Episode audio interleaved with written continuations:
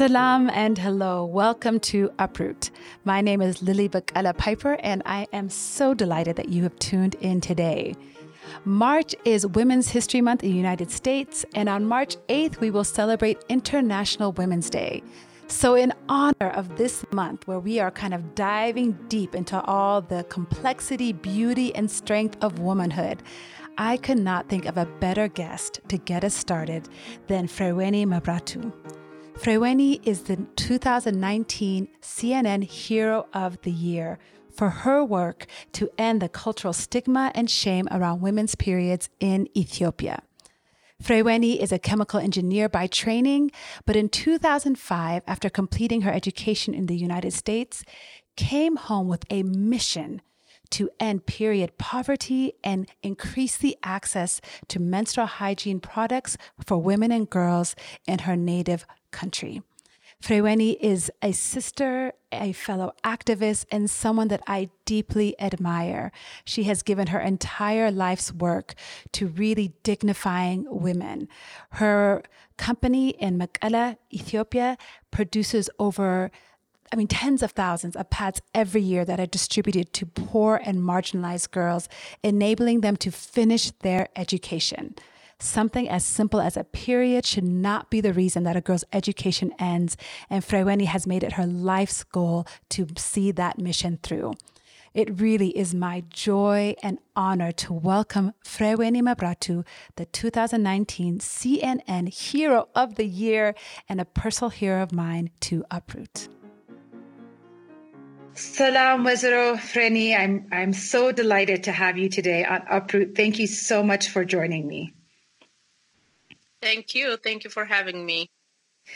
And we're fortunate today to be conducting this conversation over Skype, and you are in the United States. Is that right? Correct. Right now? Virginia. Yes. I just got here yesterday. Yeah. I hope you're there to take a little bit of a break, because I know the last few months have been very busy since you were announced as CNN's 2019 Hero of the Year. It must have been extremely busy the last few months. Absolutely. It's been very overwhelming, and it's been wonderful. It's been absolutely wonderful journey. It's, I guess the future is quite bright, so I'm really looking forward to 2020. To be even yet the best year. So, yeah. Absolutely. Well, I will start. We were chatting a bit before the call, but I just want to say, so all of the listeners who are listening to this will just know just how deeply proud and grateful we are of you and your contribution. Even if you were not an Ethiopian, I would still feel immense gratitude for your commitment to menstrual health, management, and dignity for young women and girls in Ethiopia. But because you're my sister, but I'm known to Nyaling. And now I just want to start by expressing our deep joy and gratitude for all that you have done these last many, many years, over 15 years that you have been working to bring dignity to so many girls and women. Just let me start with expressing that thanks and that gratitude.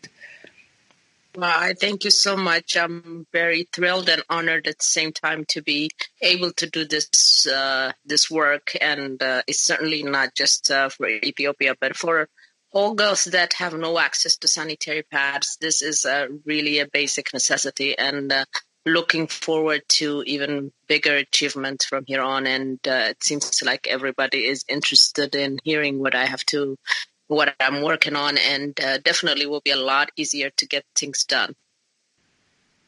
Yes, you make a really great point. So let's start right there with what you're saying about people are paying attention, and that will make it easier to get this work done, because you have been doing this work. Providing sanitary pads, reusable sanitary pads in Ethiopia since 2005, if I'm correct. Is that's right? Correct. It started in 2005, and we've been in production for over 13 years. So it's been an incredible and long journey, but definitely it has paid off at the end. And still, there is a lot of work to be done. So let's hear more about your story. If I understand correctly, you were in the United States training to be a chemical engineer in the early 1990s. And the experience of going to the U.S. and seeing the variety of menstrual hygiene products products in contrast to what you experienced as a young person in Ethiopia. So maybe we can start with just your own story of what you had access to personally growing up, and then what really triggered this awareness or this concern when you went to the U.S. for your studies. Tell us more about that. Growing up is something that you don't forget. For me, it was quite personal. I'm not claiming that I came from a poor family. I came from a good, average family who loves each other. We have food on the table without any worries. But when it comes to being aware of sanitary pads or having periods, which is like anybody else in Ethiopia, at least for the most people in Ethiopia, I should say, that I never knew what was going on with my body. Nobody really talked about it. The thing that you hear is some horrible, horrifying stories like you're being cursed or you're ready to get married or you're being just simply bad. A bad girl who's doing some crazy things with boys or whatever. But it's none of that. So as a young child, if this is the only thing you've been hearing, you can imagine what it means like that when you have your period for the first time. So like anybody else, I was in school. I was 13 years old. I had my first period. It was horrifying. I mean, I didn't even know what to do at that point. So lucky for me, I had one of my great friends who's now in the United States. And she has seen me, how terrified I was. I'm sure she must have had experienced it before me because she was very comforting to me.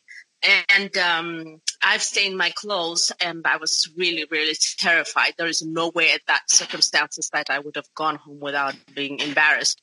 But lucky for me, I had some scarf that I had worn, and I put it on my waist. And we had to go in a very private areas where no one could see us. So this is what the experience was. The other horrifying experience that I had was when I got home.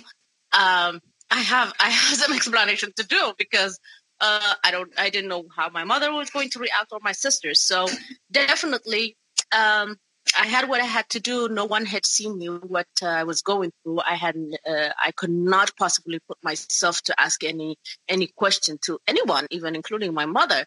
So that's how it started. So to me, that was quite shocking. Even today, I remember how it felt like. So just like anybody else, we used any kind of piece of cloth that we found at home. And to me, it was easy to find some kind of cloth, you know. Like I said, I came from an average family. But when you think about the people in the rural areas, they can't even find a decent piece of cloth around the house because they have very limited access to everything, you know. So. This is how I grew up. And like I said, I never left my town till I actually had a chance to come to the United States.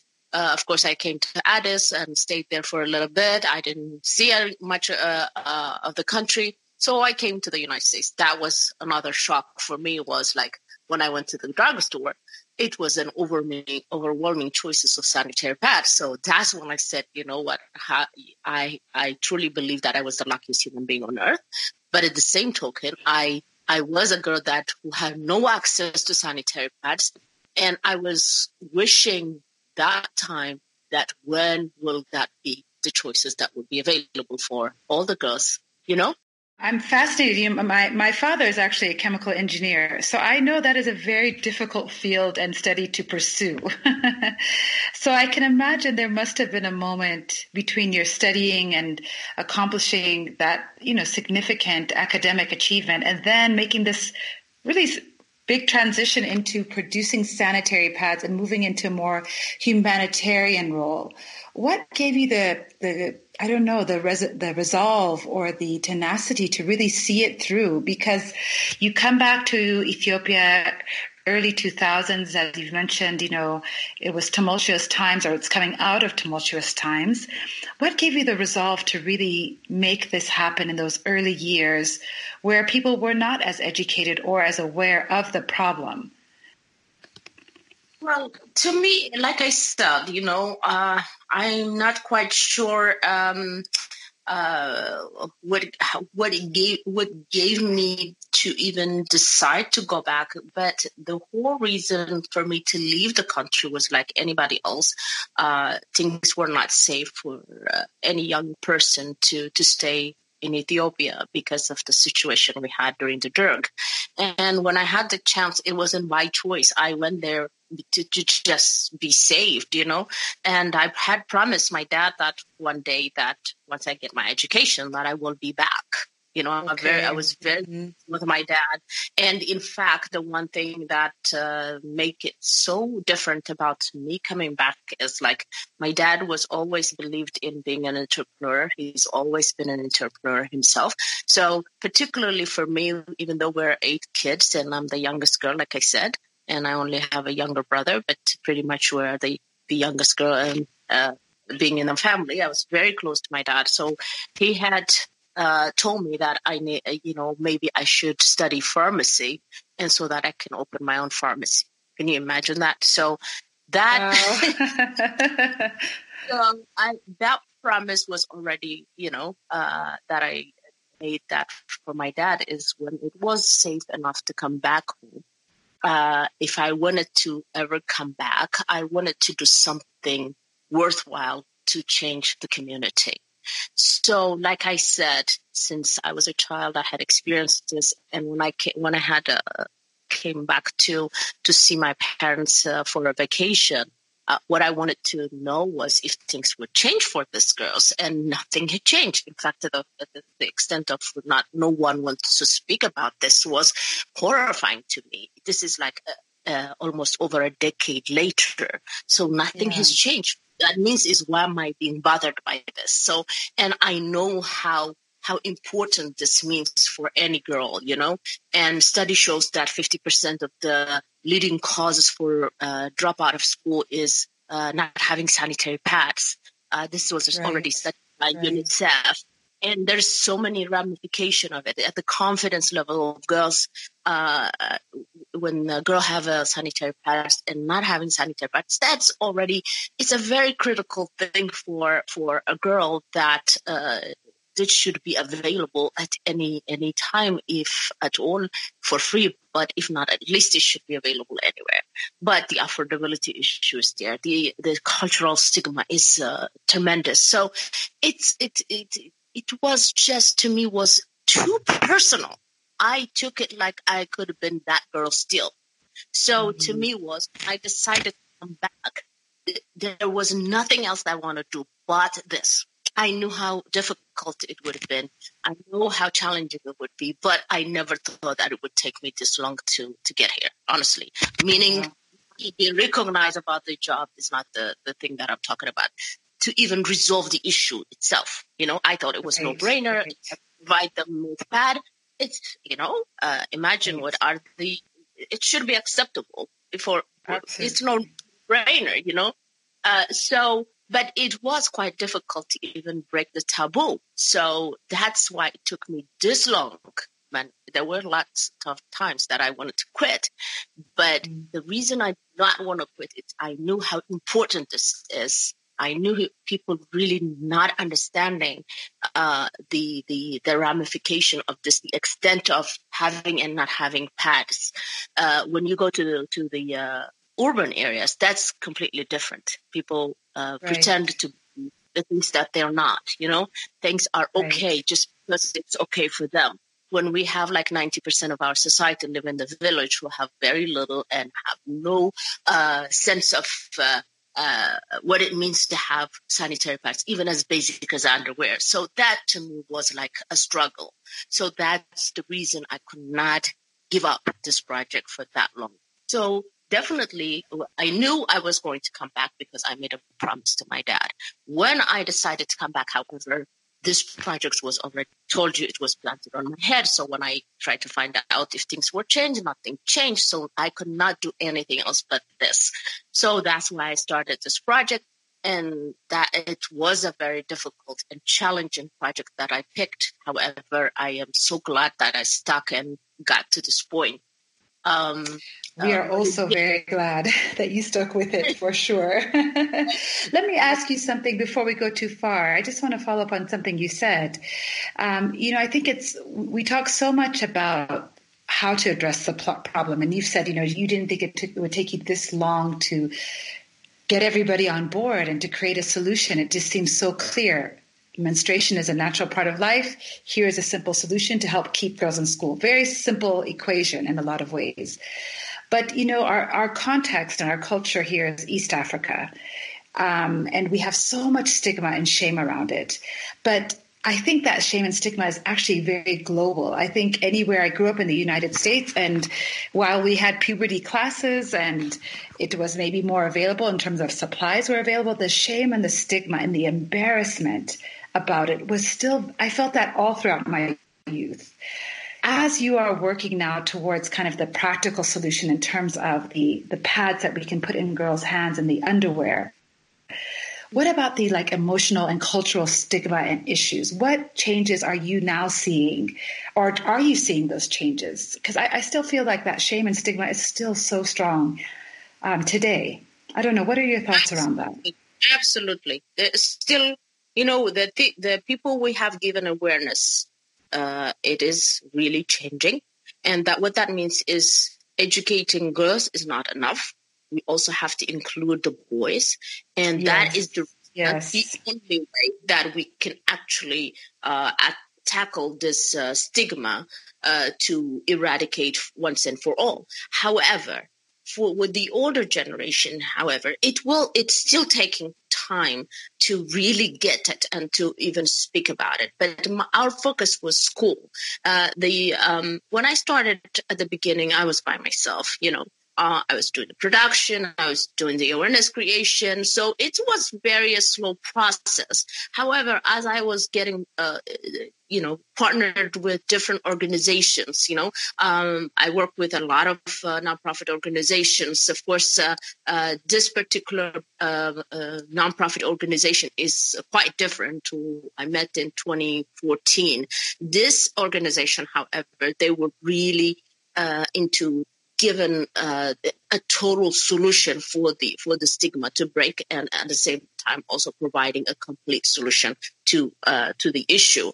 So what they've done was first, this is the outcome of this work that we do has to be documented and also research based.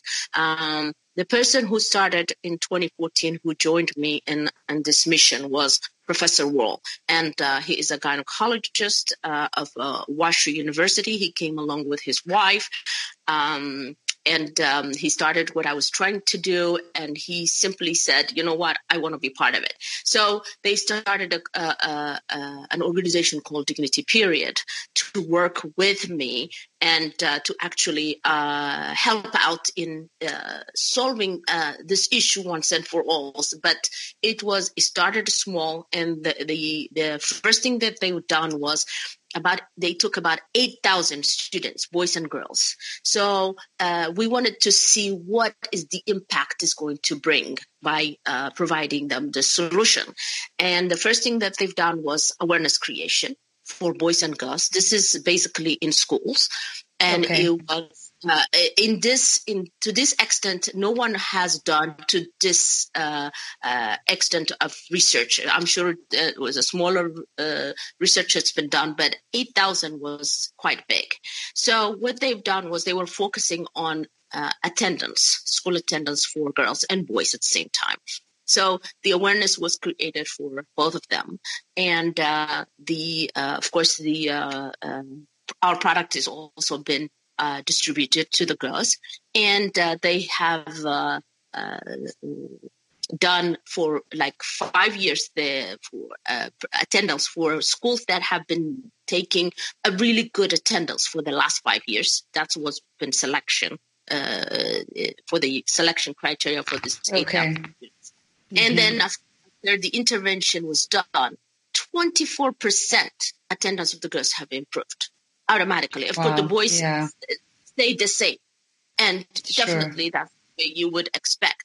So then once we get this confirmation, and also UNICEF had made some studies before, like I said, 50% of the leading causes for school dropout on girls is not having sanitary pads. So that tells you it is really what it is. So we talk about quality, we talk about empowerment of women and what have you. But this is what we need to work on. You know, once we get this solved, the rest will fall into places, you know? Right. What I think is so interesting, I'd like to hear just kind of specifically when you're thinking about talking to boys, what were some of the messages you were sending them? Because what I think is very interesting about what I'm hearing is that, you know, I think all of us who work, I also work in the humanitarian space in Kenya. I think I'm always balancing Western messages for the Kenyan context and trying to make sure that the messages here are organic, informed by the community, and driven by voices that are true to the context. You know what I mean? Like Kenyan voices defining and speaking to Kenyan issues. And I'm interested to hear what the messages were that you shared with the boys, because I remember very clearly as a young person growing up in the United States, boys did not get the same messages that the girls did around menstruation. So in places like the United States, there were very inconsistent messages around health, around hygiene, around puberty. And so the burden of information was actually on the girls, because the boys got a very basic understanding and were certainly not held accountable as a part of the solution. So it's really interesting to me that that became a part of your curriculum. And I'm curious to hear kind of what some of those messages were, because I find that the U.S. is not necessarily doing this well either. It's not something that anybody has really mastered, I don't think. So what were the messages that were successful for your project, for the boys in particular? This is given to both girls and boys. There's a book that's been written by a professor who's actually, I think it's a professor from Columbia University. And she had lived in Ethiopia, particularly in Eritrea at the time. And she spoke fluent Tigrinya, in fact. And she had written this book about growth and changes on girls. You know, what does that mean? What is growing means? Yeah, what are changes that a girl would have? Obviously, there's... one of the things is like bodily changes and, of course, having periods at what age, what that means, and even boys for that matter. So this has been written in English, and it's already been translated to almost 9 dialects of Ethiopia, including Tigrinya, Maharinya, Romunya, and other dialects as well. So this was already available in the country. I don't think we even knew, but based on our research, this is what we have found out. So this book is actually been given to boys and girls. Can you imagine? Okay. Before the awareness program, this was given to them. Like I said, it's written in both English and the local language. So what that means is people could actually really understand that it was culturally appropriate. The words were chosen carefully, So it was given to them ahead of time before we actually give them the awareness creation. Based on that, the teachers will give them these books to the schools that's been distributed to this day, especially Dignity Period. This is what they do. They give this book, and they will be given to read it. And after they read it, like after a week or so, they would go. The field workers would go and give them another session of this book. It's quite simple. It's a very simple book. What does it mean when a girl growing up? What does it mean when a boy grows up? It's quite simple. It's like a Q&A type of thing. It's Q&A quest type of things. And then after 2 weeks, they would come back and they would be encouraged to read this book and know exactly what it means. It's just like a a small test that would be given to them. So what the school would be doing is the teachers are also going to continue to read this book, and it's going to be like a simple interactive session. So Dignity Period staff, they would go and say, okay, we're going to randomly. Again, this takes about 2-3 days of awareness creation between the students and teachers, field workers, and the. It's just it's amazing when you see the actual awareness creation session. It's unbelievable how the boys and girls are being really in tune about knowing what's going on with people's life and what it means to grow up, and all the questions that they have is being answered. So even to the extent what they do is they would randomly pick 5 students, the field workers with Dignity Period workers. They will select 5 students. Out of the 5 students, if 3 of them have answered most of the questions, then the distribution will be done. This will be thing is told to them. If you don't answer 3 out of the 5, the distribution will not be done. So people are so excited. They don't want to jeopardize. They don't want to jeopardize their girls. The chance to anything to really understand on the concept of the book. The teachers will help the students, and the girls and the boys are being. Making a huge effort to do that. So it's been a really, really amazing experience by doing that. Then there was no school that had failed for doing this. Wow. It's crazy. So once that's happened, distribution is done. And they would get 2 underwears, 4 reusable pads, and of course the book that they could just take it home and also make a conversation with their parents. Sometimes parents will ask like, okay, I'm so lucky to have my girl who's got this precious gift, but how can I get to my other girl?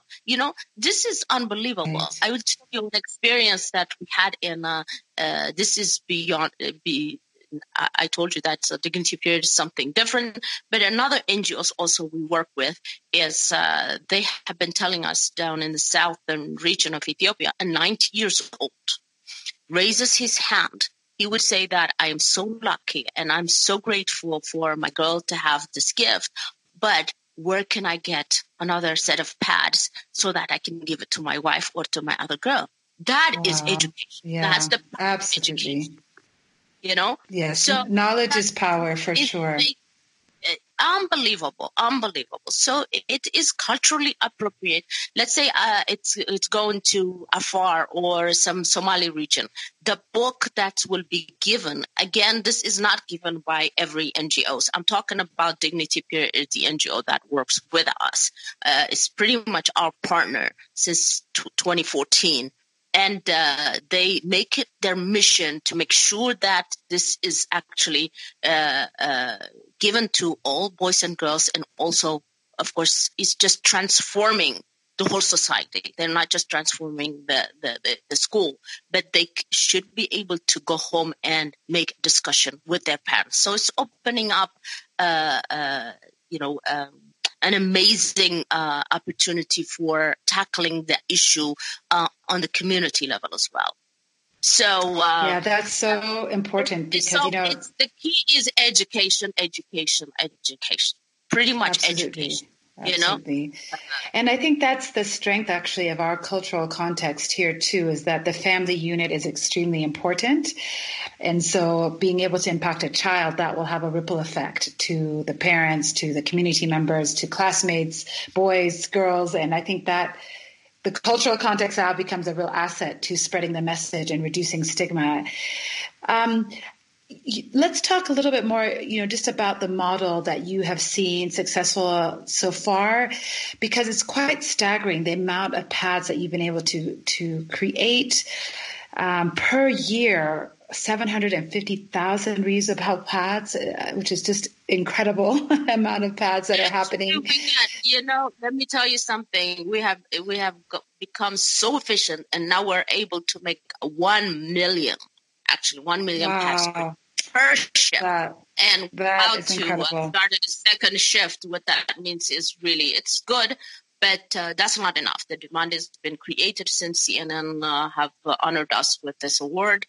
And that is a positive problem to have. But definitely we're ready to expand. And we're working with the government. We're working with every organization we can find to really make this product available everywhere. That's so exciting to me, because I think, 1 million pads, per year is just extraordinary. But we think about the size of Ethiopia being, I think, 110 million total, and over half of that being young people in particular. Like you said, the demand is there, and it's on all of us to really be a part of that solution and to support. And before we end today, we'll give you an opportunity to tell us exactly how we can support and what we can do to make sure that this continues to go forward and give the listeners a chance to contribute. But I want to talk to you a little bit about something you said that I thought was so profound. You said in an interview that giving a pad to a girl is like giving freedom. Mm-hmm. I thought I was really compelled by that. It's really, I'd stopped and had to really think about freedom.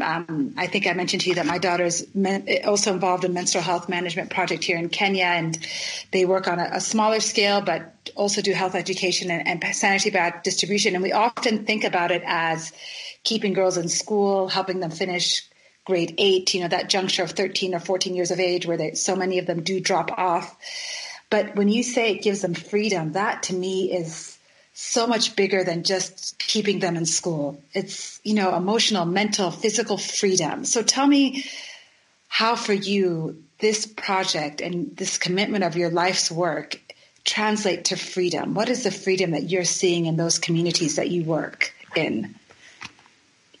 My goodness, you know what it means. It's simply as a girl is like, as young as 13 years old or even younger, when she doesn't know anything that goes in her body. And we have given her the awareness, the taboo is being broken. And also if we provide her with sanitary pads, what that means is she can pretty much do whatever a boy can do. So it's more than freedom. It's more than anything else in life, which means she pretty much can be whatever there is nothing that limits her from doing whatever a boy can do. So to me is like we talk about gender equality, we're talking about empowerment, leadership, what have you. So basically this is about dignity that a girl, as long as we can provide her with this basic necessity, which means she can pretty much do whatever she wants to achieve. Basically that is just what life should be for any little girl or for anybody for that matter. Yes, so yes. Beyond even it's not even about having or not having sanitary pads. It's simply like it should be like a basic necessity. It should absolutely. I am talking to the government today. Like, why doesn't we need to even tax this product? Yes, yes.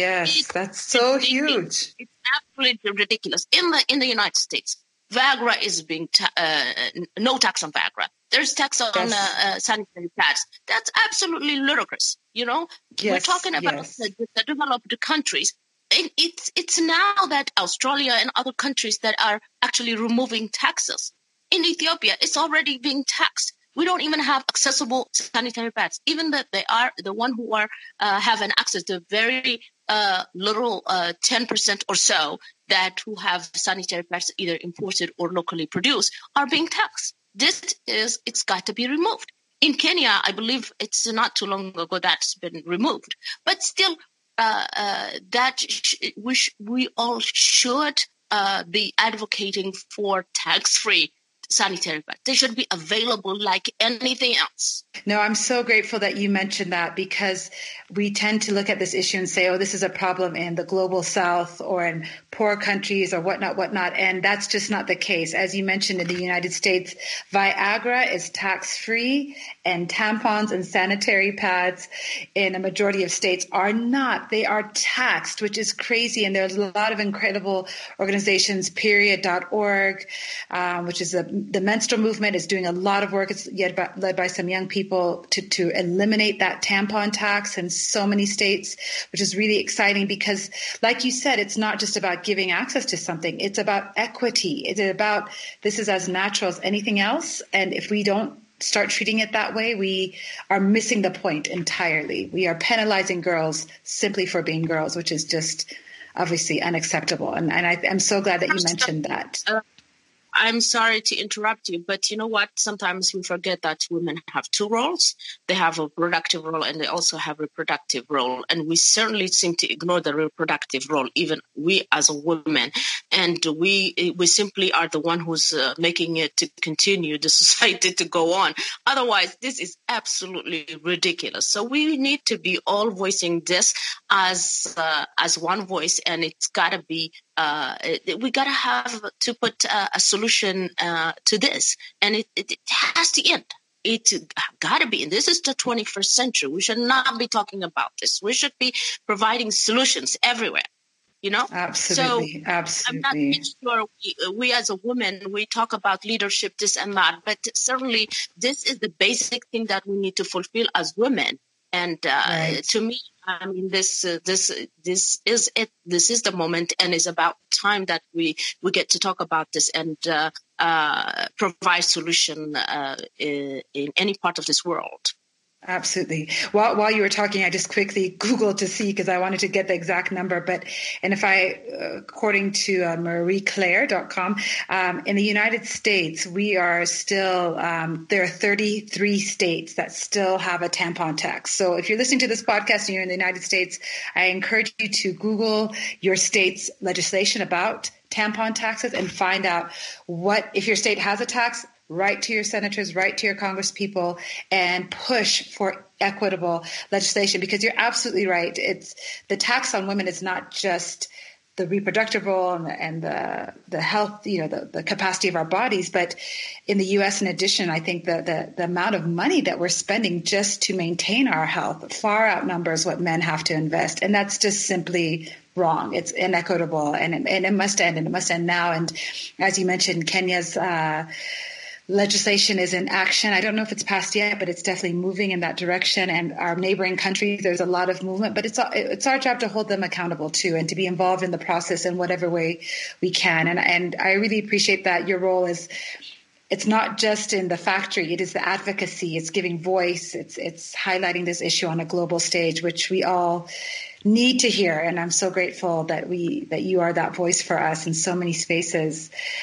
As we wrap up, I know you're busy and have a full schedule ahead of you. So I just want to ask you just two quick questions. You know, you were chosen as CNN's Hero of the Year. There were 10 other incredible advocates and people in service who were also honored as your colleagues in this year's cohort.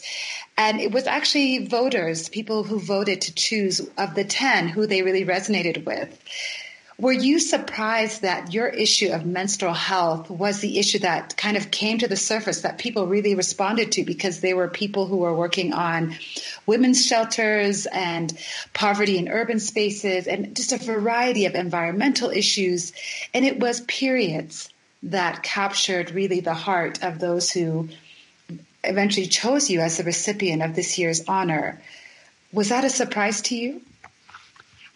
Actually, I am not surprised. Definitely, I mean, this is the issue that we had been working for the last 13 years. And definitely what that means is that now people actually understand that they just made their voice heard.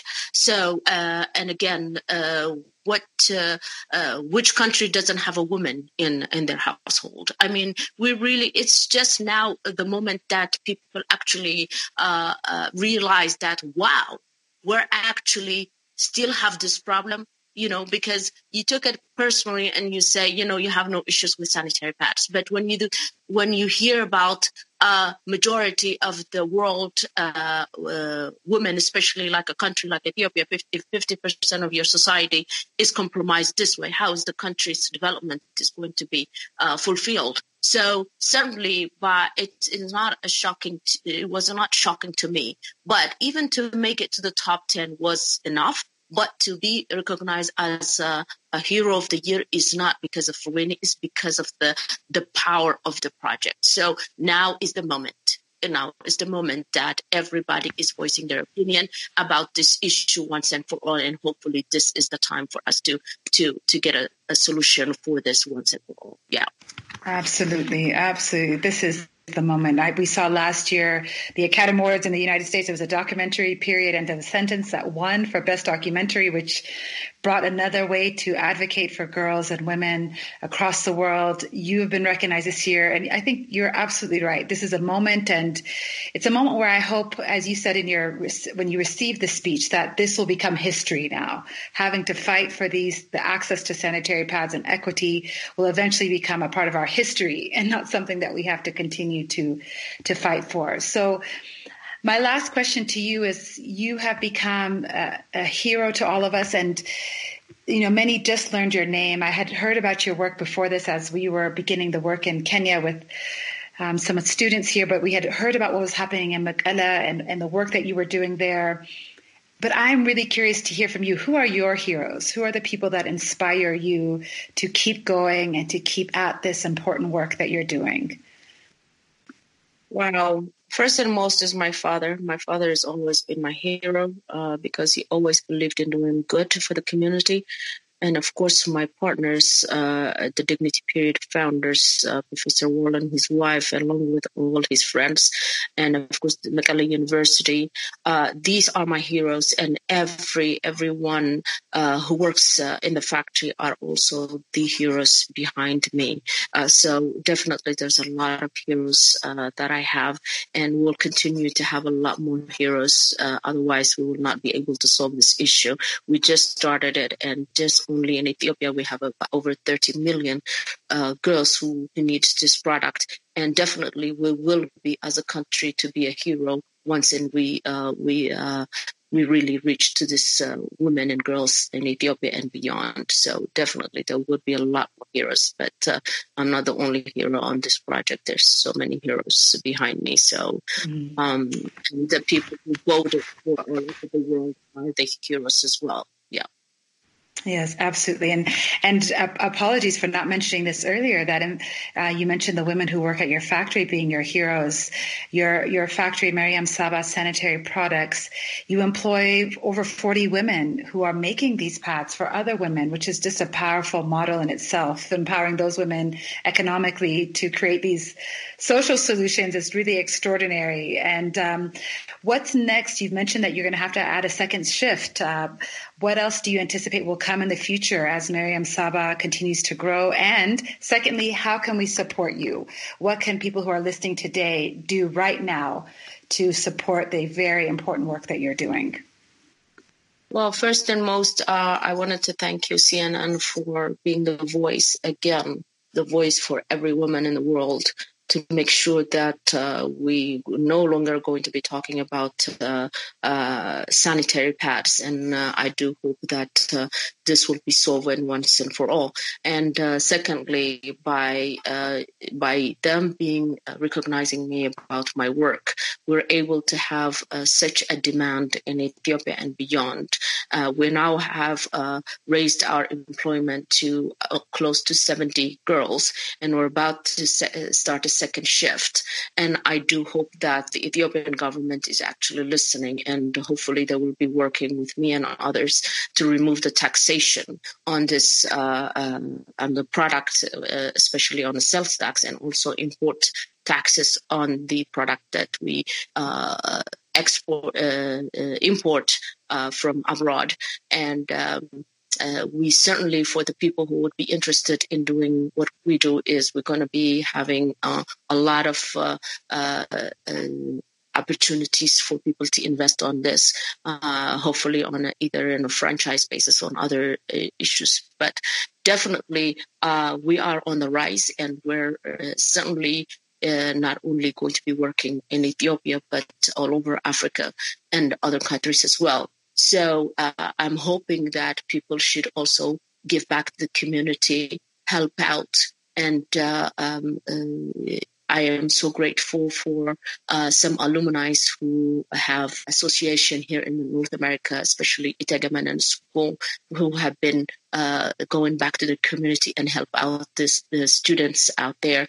There's a Mekelle Alumni and Derta Association also. They're helping out the girls that who needs our product as well. So we really need to continue to help out in any way we can to make sure that this product and product like ours to reach to the girls that who are going to need this product. So definitely we are on the rise, and we are on a mission to make sure that every girl has this product.